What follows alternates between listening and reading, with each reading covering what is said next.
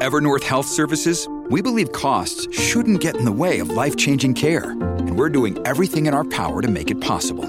Behavioral health solutions that also keep your projections at their best? It's possible. Pharmacy benefits that benefit your bottom line? It's possible. Complex specialty care that cares about your ROI? It's possible. Because we're already doing it. All while saving businesses billions. That's Wonder made possible. Learn more at evernorth.com/wonder. Welcome to the only daily podcast focusing on compliance news of the day. Each morning, start your day with a cup of coffee and Tom Fox, the voice of compliance, to hear about four of the top compliance, corruption, or leadership stories you will need to start your day. The Daily Compliance News is a production of the Compliance Podcast Network. First, a word from our sponsor.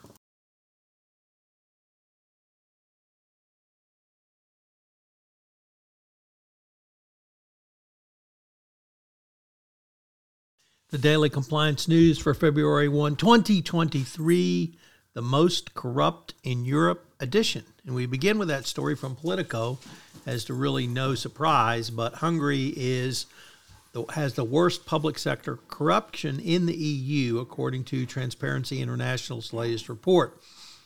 With scores ranging from 42 to 46, Hungary is at the bottom of the EU, even below England, with their imbroglio. Next up, from the Wall Street Journal, Risk and Compliance Journal, Dylan Tokar reporting a Allianz executives who has been uh, had criminal charges filed against him for the firm's six billion dollar meltdown and fine and penalties, uh, has claimed uh, fraud against his former lawyers for cooperating with the government against him. Gregoire Tournant, a chief investment officer for one of Allianz U.S. investing divisions, said that he was a part of a joint defense agreement uh, for his defense with Sullivan and Cromwell and Ropes and Gray. And they had a duty to tell him, inform him if there was a conflict and they couldn't represent him. Well, apparently, at least he claims, they continued to represent him, and then they turned over all that information to the government.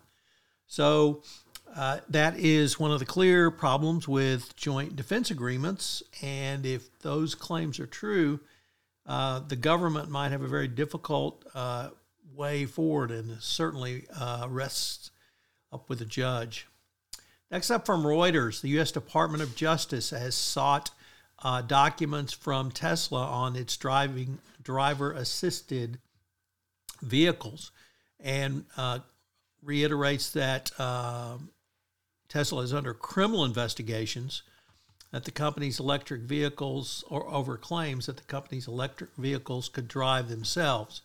Uh, in, in, a story earlier on the Daily Compliance we, News, we noted that a Tesla engineer admitted that the videos of the electric cars driving themselves or self driving were fake. So that's going to be a big problem for Tesla. And finally, um, more fraud corruption in the crypto world as uh, Celsius Network used customer funds to cover shortfalls in its obligations to pay yields and to prop up the value of its CEL token, while some company insiders were cashing out, according to an article in the Wall Street Journal. Obviously, the corruption of, uh, or fraud and corruption of the crypto companies is becoming increasingly well known, led, of course, by SBF and his former numerous companies at FTX. But this report really shows that uh, it really is the Wild West out there, and it's a wonder that anyone's money uh, has been safe in the crypto world. So the fraud continues to shake out in the crypto world. The Daily Compliance News is a production of the Compliance Podcast Network and a proud member of C Suite Radio. Thanks so much for listening. I hope you'll join me again tomorrow.